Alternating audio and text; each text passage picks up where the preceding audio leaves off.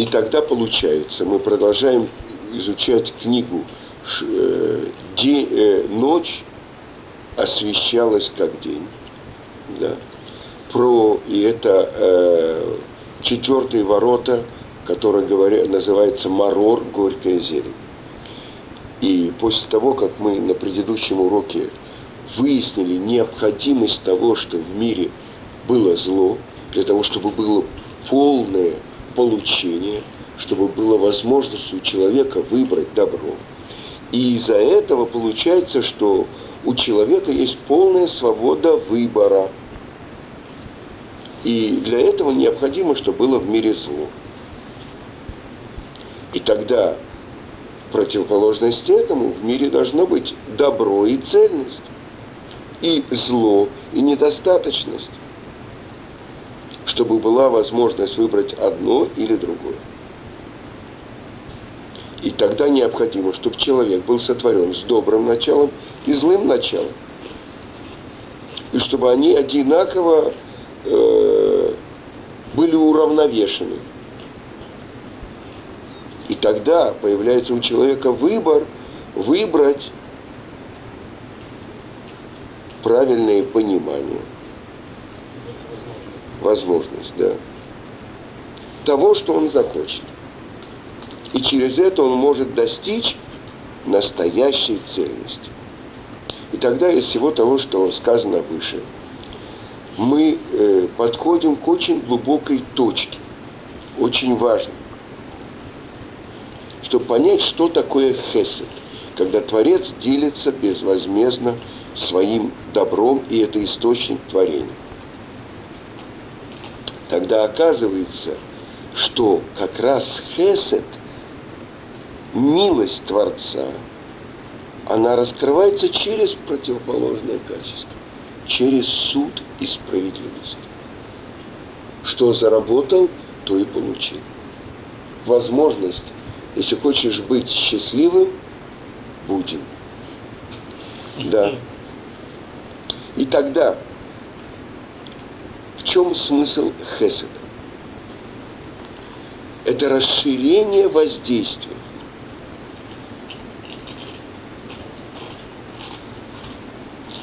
это отмена границ.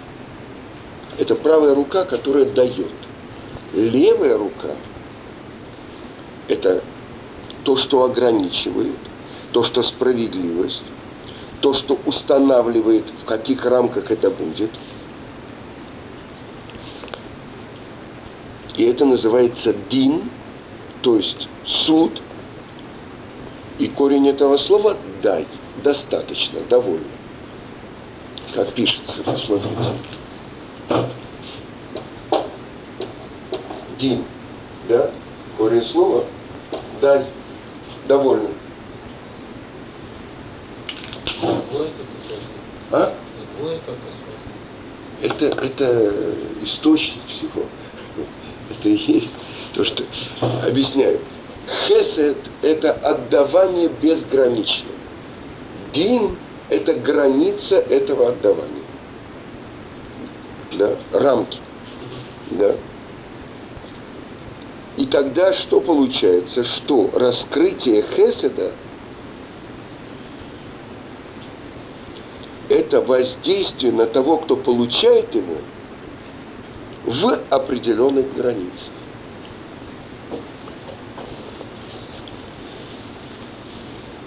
И тогда мы понимаем, что определение того, кто получает, амекабель, определяется границами. Потому что вне границ невозможно получить. И тогда само получение – это определение границ, которых получают.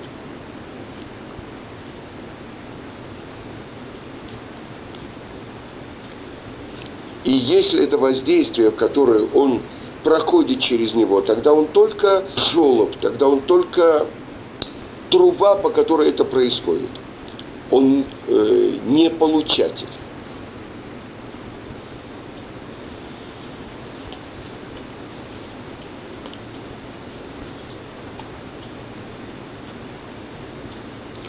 Тогда, если мы посмотрим, тот, кто получает милость, он по отношению к тому, кто дает, в границах.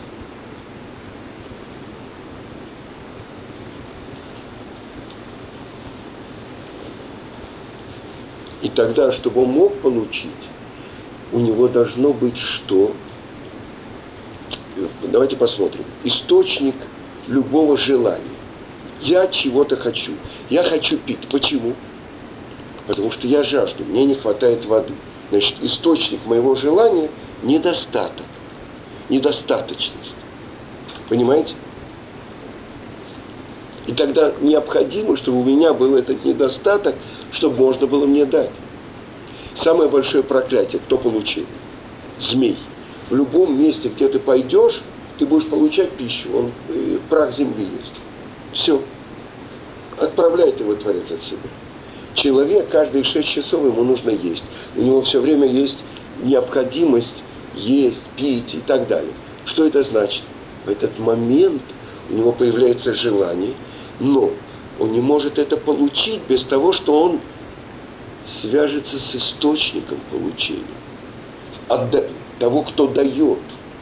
У нас для этого есть благословление. И тогда сказано в Талмуде, запрещено человеку получать удовольствие от этого мира без благословления. Без того, что он связывается с источником. Почему вдруг у нас есть? Творец не мог сделать нас такими, что мы вышли на солнце, тут же зарядились, нам ничего не нужно. Пример такой. Э, царь давал своему сыну принцу еду, э, то есть деньги на год. Тогда раз в год этот сын приходил к отцу. Он сказал, ой, что же я такое делаю? Нет, я им буду давать только на день. И тогда сын каждый день начал приходить к отцу. Да? Так что, мы, что получается? Из того, что у меня есть недостаточность, так Творец меня сотворил, у меня есть необходимость в получении чего? Хесета. Давания Творца. И именно вот это мой ущерб, моя недостаточность делает меня тем сосудом, который может получить. Понимаете? Сейчас выясняем корни зла в мире. Что это такое? Почему вообще оно есть? И тогда получается желание Творца, которое стоит в основе всего творения, делиться своим добром, оно обязывает да, чтобы было в начале недостаточность, ущерб, который потом восполняется.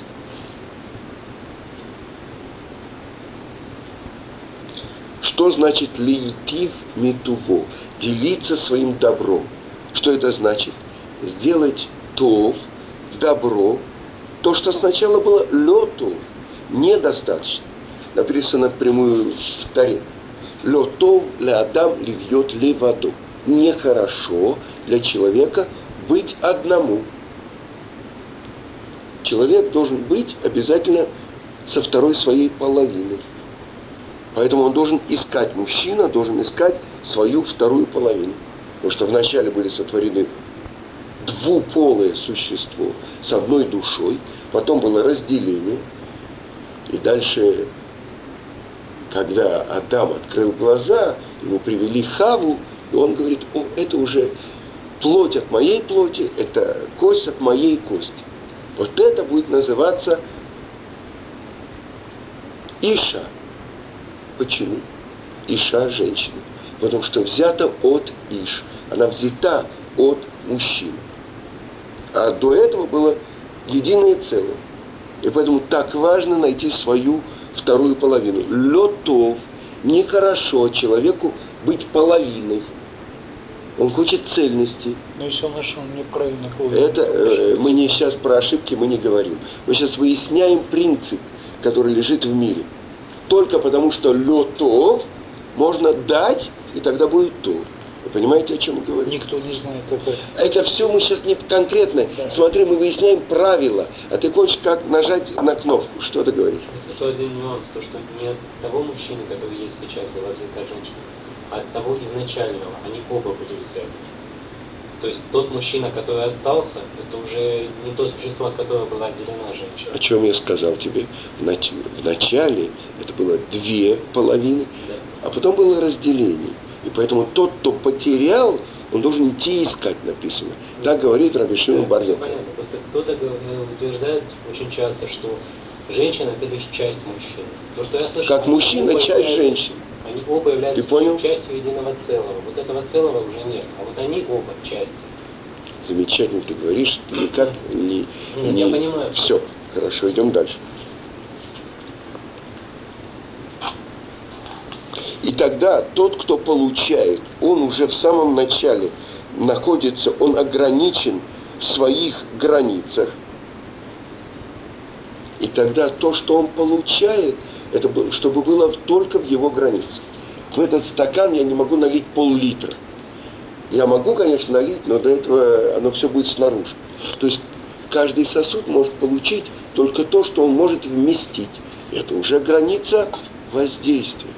Необходимость границы суда, понимаете, даже воздействие только в границах. Чтобы оно соответствовало тому сосуду, который получает. Человек, А иначе он не получит. человек ощущает жажду, бросит в бассейн с водой. Это тоже не совсем соответствует. Я скажу по-другому. Это то, что сказано, что та же самая, тот же самый дождь, который приносит миру жизнь, да, всем растениям и так далее. То же самое, когда открылись все источники вод на небе и на земле, это было стирание. Хаим – это жизнь. Мехия, лимхот – это что значит? Стереть. Это поток, который стирает. Когда в зависимости от того, что сосуд не может вместить то воздействие, которое на него оказывается.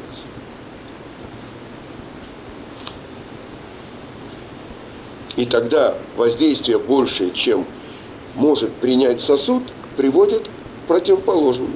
Это э, очень известная вещь. Многие э, выжившие из лагерей, они умирали от того, что они не могли себя ограничить той еде, которую ей давали. Еду, которую им давали, те истощенные, многие погибли от переедания. То есть они не, невозможно это. Да.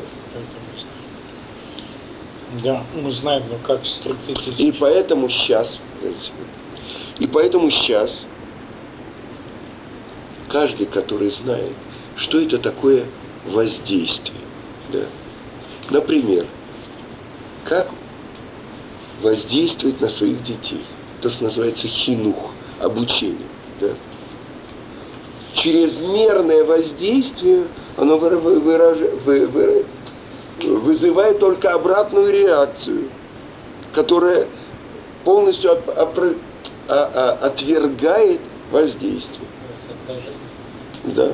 А где же граница? А мы сейчас это учим. Например, если мы возьмем какой-то э, электрический прибор, который рассчитан на определенное количество ватт, и подключим его к более мощному источнику, он перегорит. Слишком большой свет он не освещает, а он, как это называется, затем... ну как сказать, слепит, спасибо. На иврите это махших, отем... затемняет, да? Месанвер, о, вот это вот слепит месанвер. Это корень слова о, да? А как называется в Талмуде слепец, слепой, да? Он называется сагине, сагине гор. Много света. Так мы не говорим невидящий, а мы говорим много света. Саги него. Да. Вода есть э, четыре проматерии, из которых сотворен мир. Одна из них это вода. Да? И она олицетворяет собой хесед, то есть отдавание. То, что воздействует жизнь на мир. И то же самое, то, что я сказал, дождь без границ, то есть отдавание без границ, это называется мабуль, это называется поток. уничтожения мира.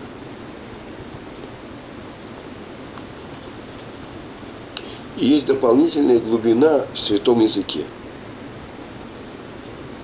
Как называется делание милости на святом языке? Гемилут хасадим. Да? Гемилут хасадим. Знаете? Гомель хасадим товим. Да? Теперь, что такое гемила? Знаете, что это значит? Это когда мать дает ребенку из своей груди, завершает его кормить. Да? Я прочитаю. Ветишева иша вейти некет бана от гамалауту. И сидела мать и кормила своего ребенка, пока не насытили. Это вот гамала. Да.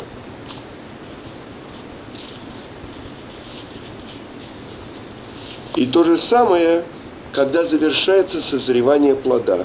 Ваигмуль шкидим. Завершились э, ну, Зерни. нет, шакет, ну, э, миндаль, да. То есть он уже готов, он созрел, да. Поэтому хесед гумлим, что это значит? В этом выражена смысл хеседа. Такое воздействие, которое не обязывает привязанность, зависимость. Например, человек, который хочет дать пропитание другому. Он может дать ему от А до Я. Все ему необходимое, все необходимые вещи. Вместо этого, что он делает? Он говорит, я хочу с тобой сделать, заключить э, компаньонство. Он ему дает деньги, чтобы тот открыл бизнес. И чтобы он сам заработал э, на себя. Это будет настоящий хесед. В этом нету стыда. То воздействие, которое на него оказывается, что человеку дают стать на свои собственные ноги. Вместо того, чтобы быть зависимым от другого. И у него тогда есть заслуги вместо обязанностей. У него есть собственное существование, а не уничтожение.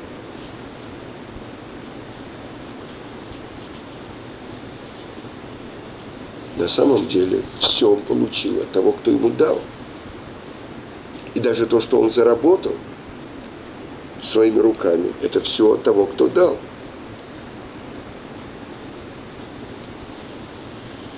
Но он уже не стыдится. Потому что тот стыд, который связан с получением, здесь в этом нет. А это цельное отдавание добра. И в этом смысл служения человека в мире. Что всякая недостаточность и всякое скрытие лица, которое связано с этим,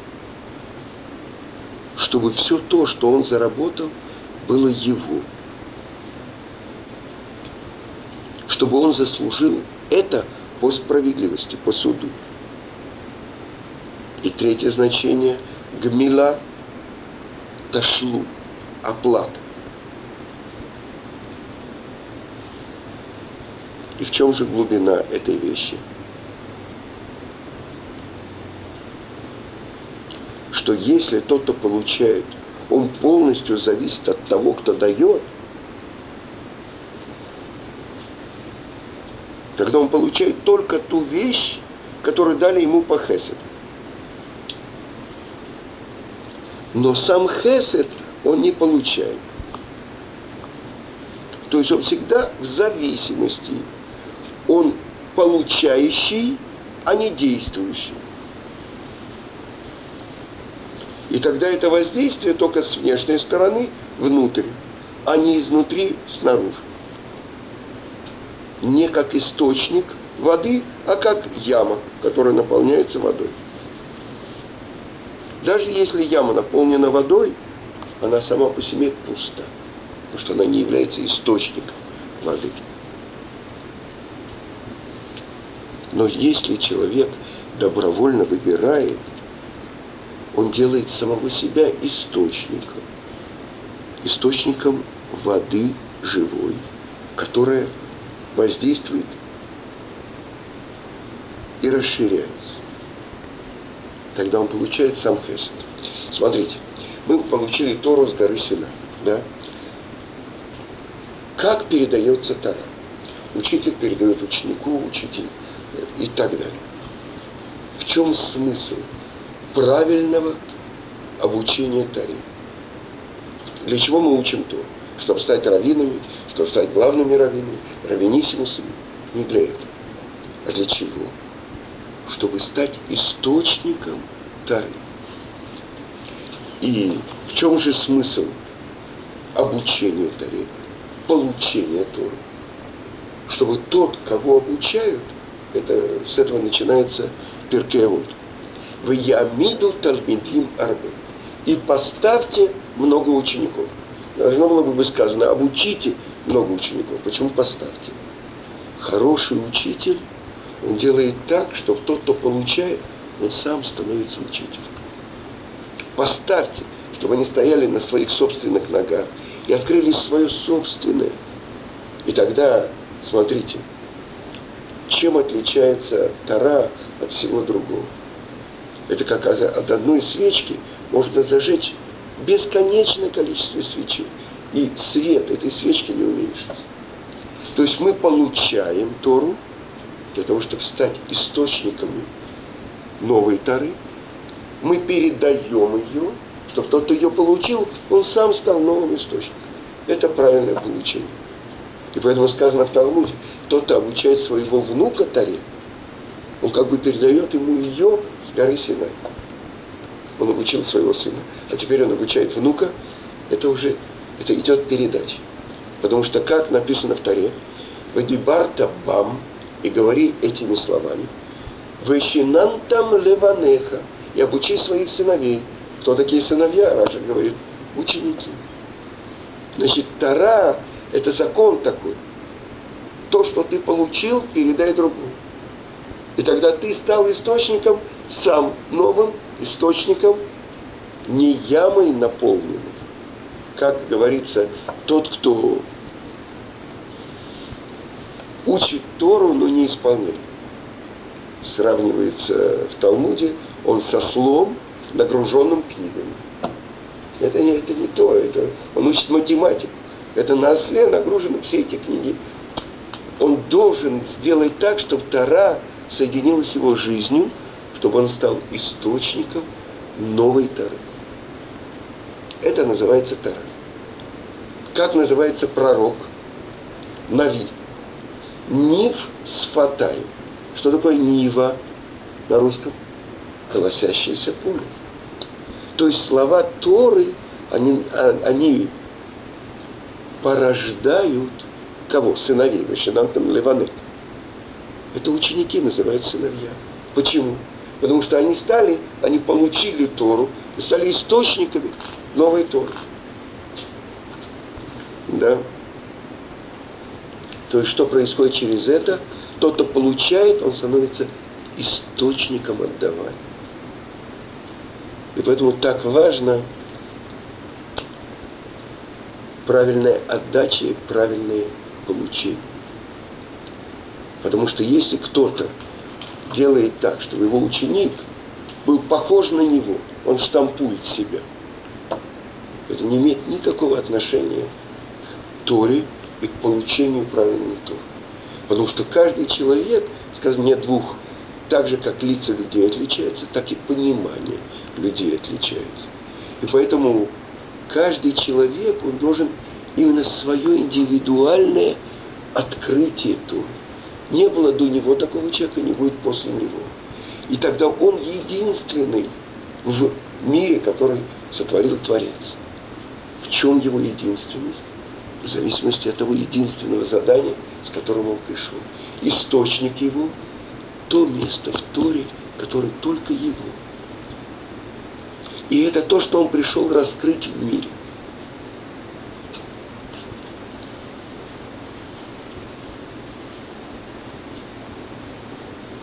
И это то, что говорилось выше, что хесед в мире не открывается, но только через противоположное, через дин, через границы.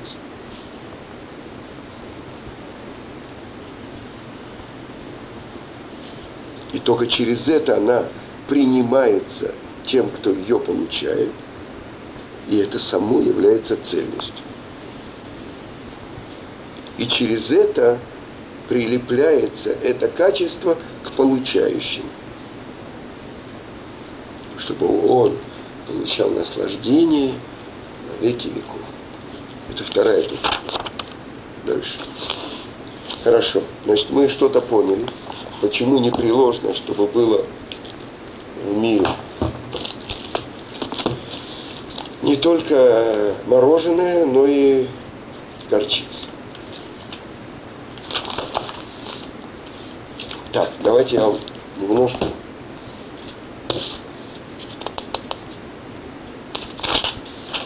Значит так, пасхальный седр.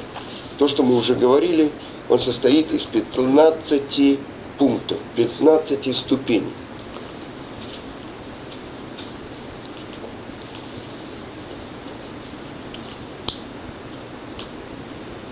С чего начинается седр? Пасхальная года. Когда э, мы хотим есть хлеб, мы делаем на телат ядаем, говорим аль на телат ядаем. А тот, кто хранил руки в чистоте, он должен как бы запачкать их, чтобы было это. А, это... Или кушать нельзя? Нет, э, седер нету. Мы, мы говорим про пасхальный седер.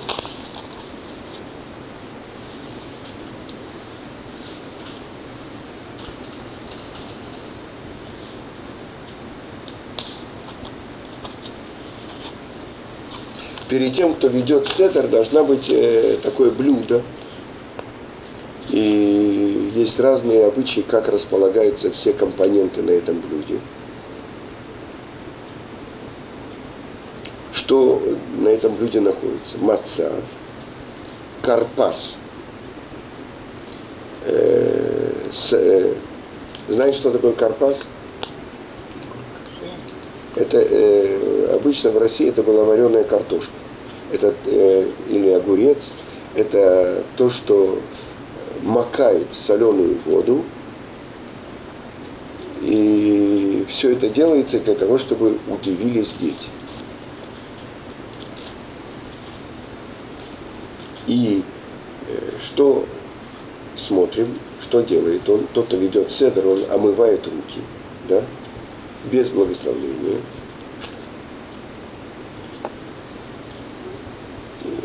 Да, для того, что почему э, он макает, э, а, омывает руки. Потому что есть такой закон, что если до того, как мы омыли руки для хлеба, мы берем что-то мокрое, а мы сейчас что сделаем? Кусочек, э, скажем, картошки или сельдерея или огурца мы обмакнем в соленую воду. Тогда что? Это и есть соприкосновение. Что делается? Например, если мы моем фрукты, после этого надо вытереть их. Да? Так э, почему? Потому что вода, она является э, проводником нечистоты.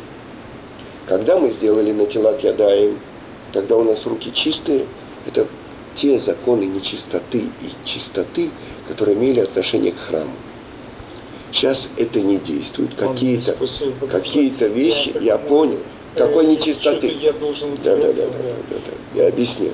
Это когда, например, передается нечистота, да, то, что имело отношение тахара, ветума, то, что имеет отношение, это только через семь жидкостей. Это роса, это молоко, это кровь, это вино, это мед. Еще две, которые еще не помню. Да? Это то, через что передается. Только через жидкость передается нечистота. Если сухими руками дотронулись, не передается нечистота. Так вот это то, что у нас осталось.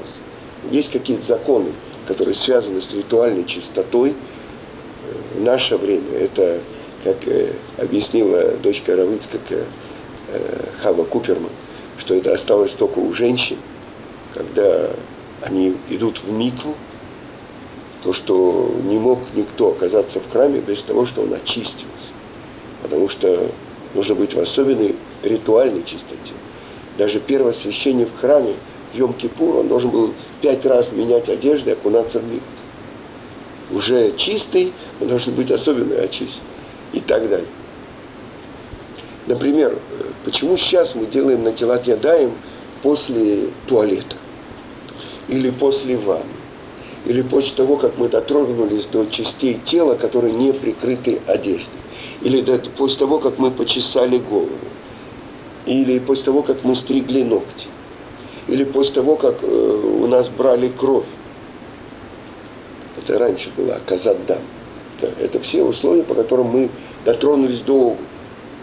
Это все условия, при которых мы сейчас даже делать должны на телат яда.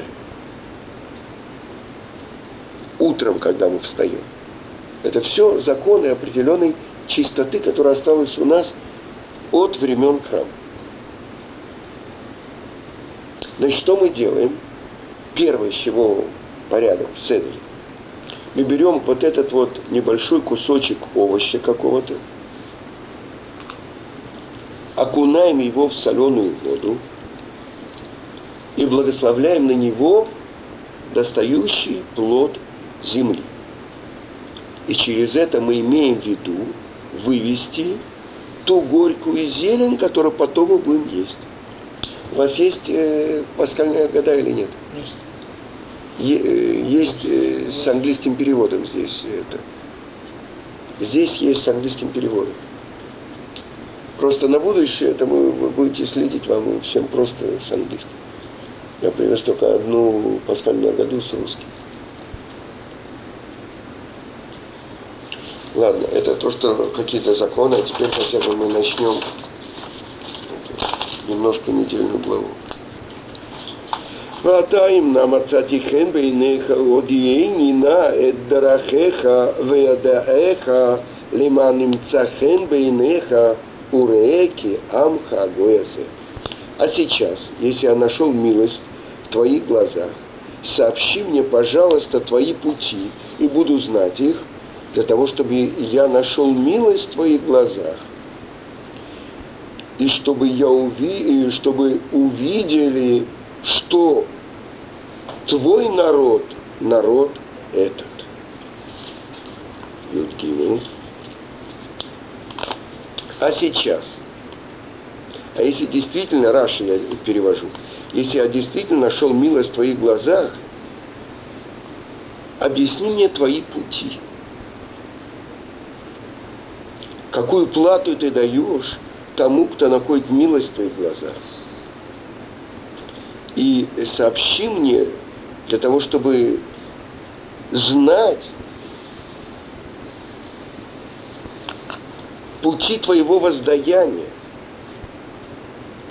Что это значит найти милость в твоих глазах? Для чего? Для того, чтобы понять, что это значит, насколько это дорого, милость в твоих глазах. И чтобы ты увидел, что твой народ этот, что твой народ этот народ. Ведь ты сказал, и сделаю тебя народом великим. То есть от меня ты хотел произвести великий народ. А этих оставить? Но сейчас ты видишь, что это народ раньше. Если ты отвергнешь их, как же я могу быть уверенным, что от меня тот народ, который произойдет, будет жить?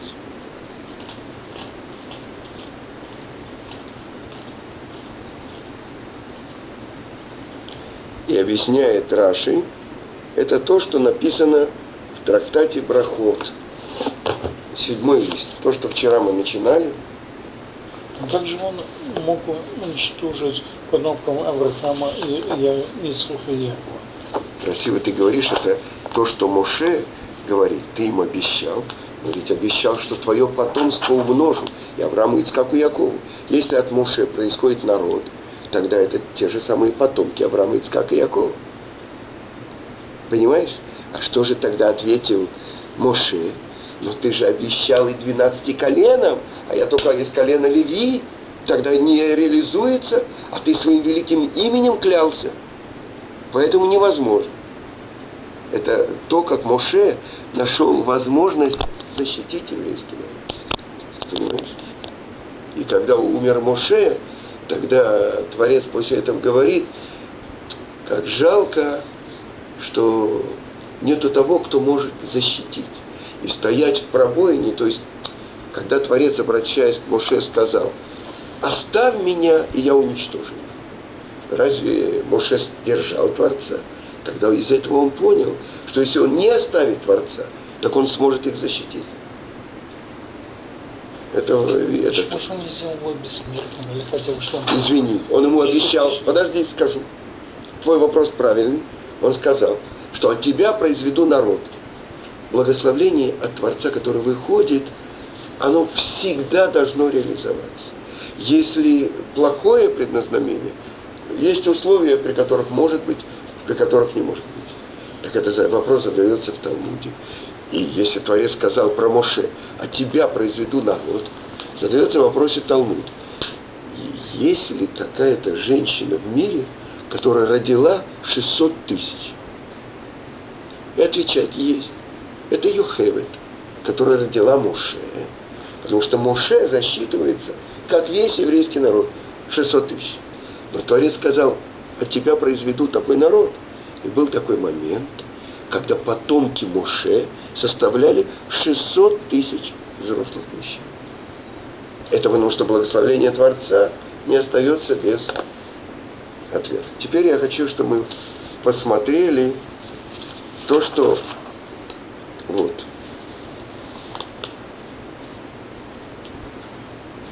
Я так думаю, мы на этом уровне стоим. Я тебе говорю про то, что это. Да.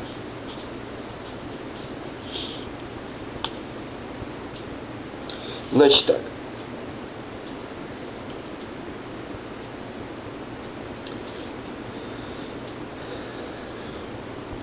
Одиени на эт драхех. Сообщи мне, пожалуйста, твои пути. Сказал перед ним, Рибоношаль наулам. Мипнейма есть цадик ветовлю, есть цадик вералю. Творец мира.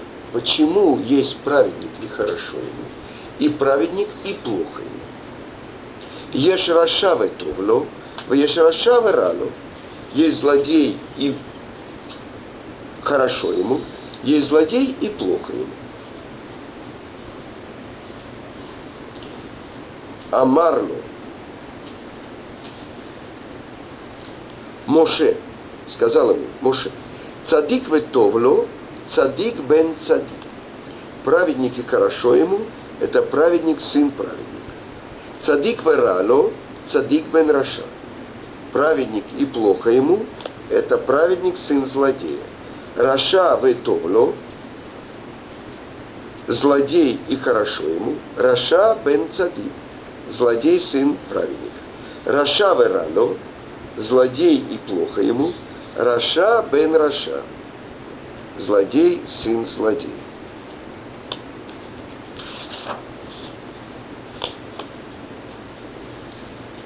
А как сейчас, что дед злодей, папа злодей, сын злодей. И всем хорошо.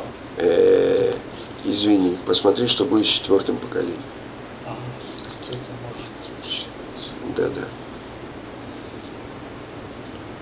Да-да. сейчас я хочу на эту тему, чтобы мы посмотрели.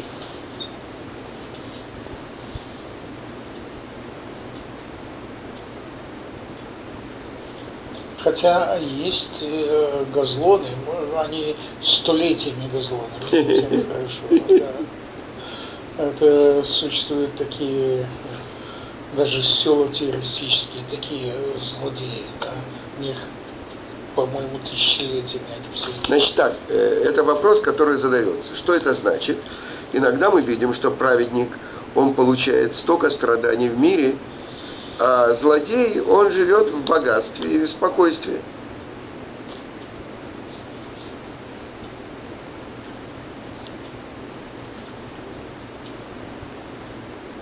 Объясняет это Рамбан в э, объяснении на книгу Иов.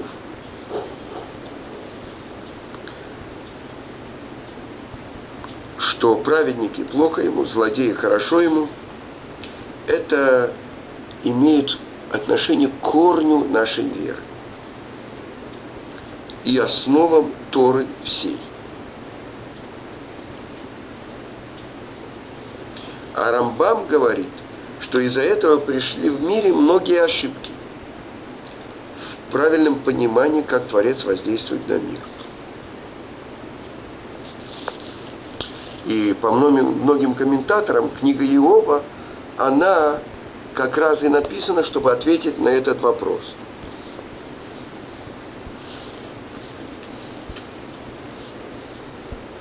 И э, написано в Талмуде, что сам Моше составил книгу Иова это от Моше.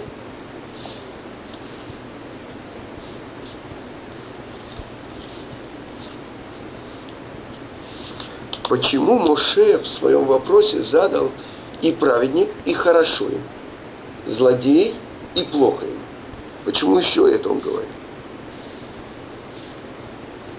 Потому что Моше хотел как бы усилить этот вопрос –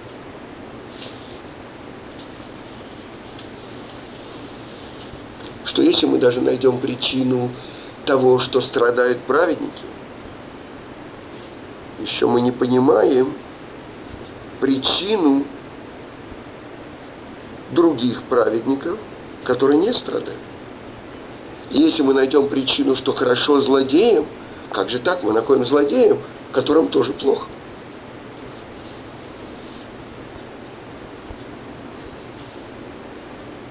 и богатство злодеев,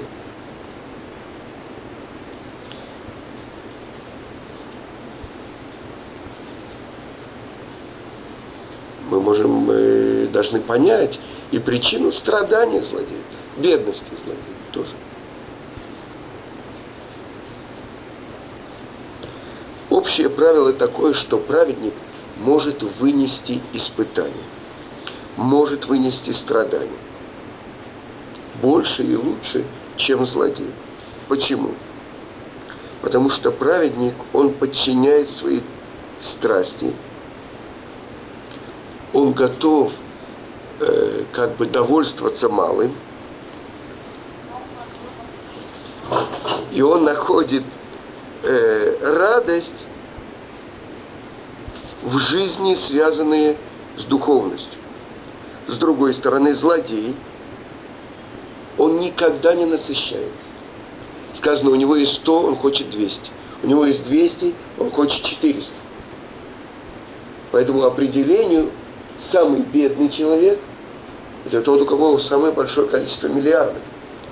Потому что ему больше всего не хватает. Вы понимаете? А кто, сказано, богатый, который доволен тем, что у него есть? Вы понимаете определение?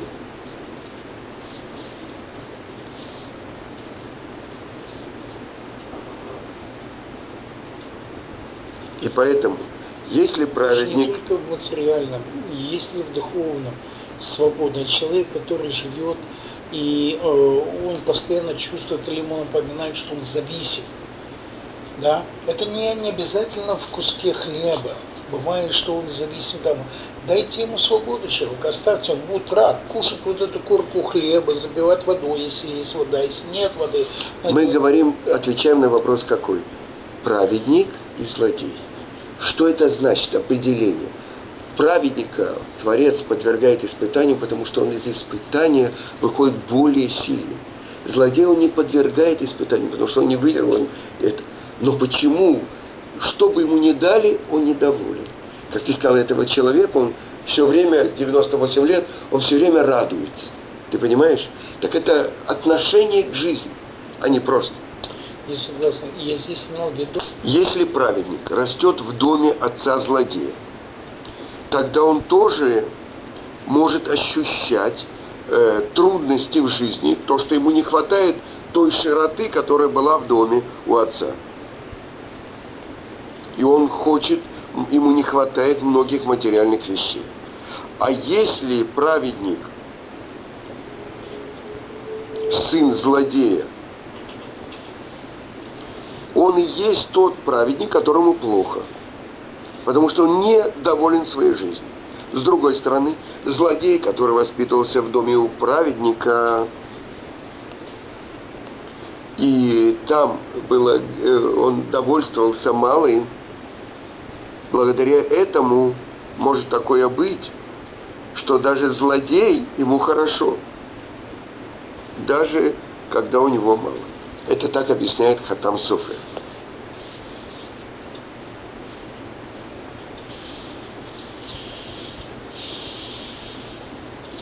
И это то, что сказано в трактате Таанит. Это в песне Азим. Кель эмуна ве эйн авель. Творец, он верный и нету обмана.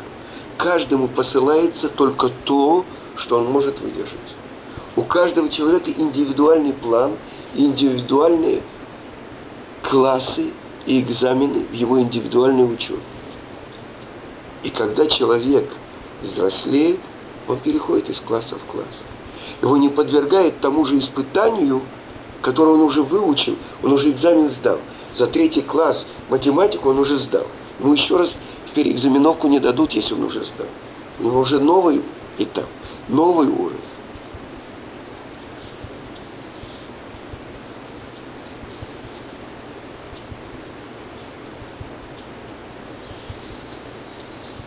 А дальше то, что сказано но это уже мы будем в следующий раз учить.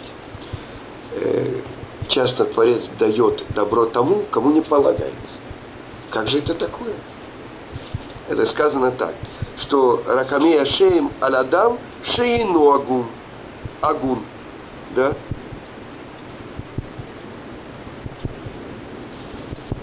Что Творец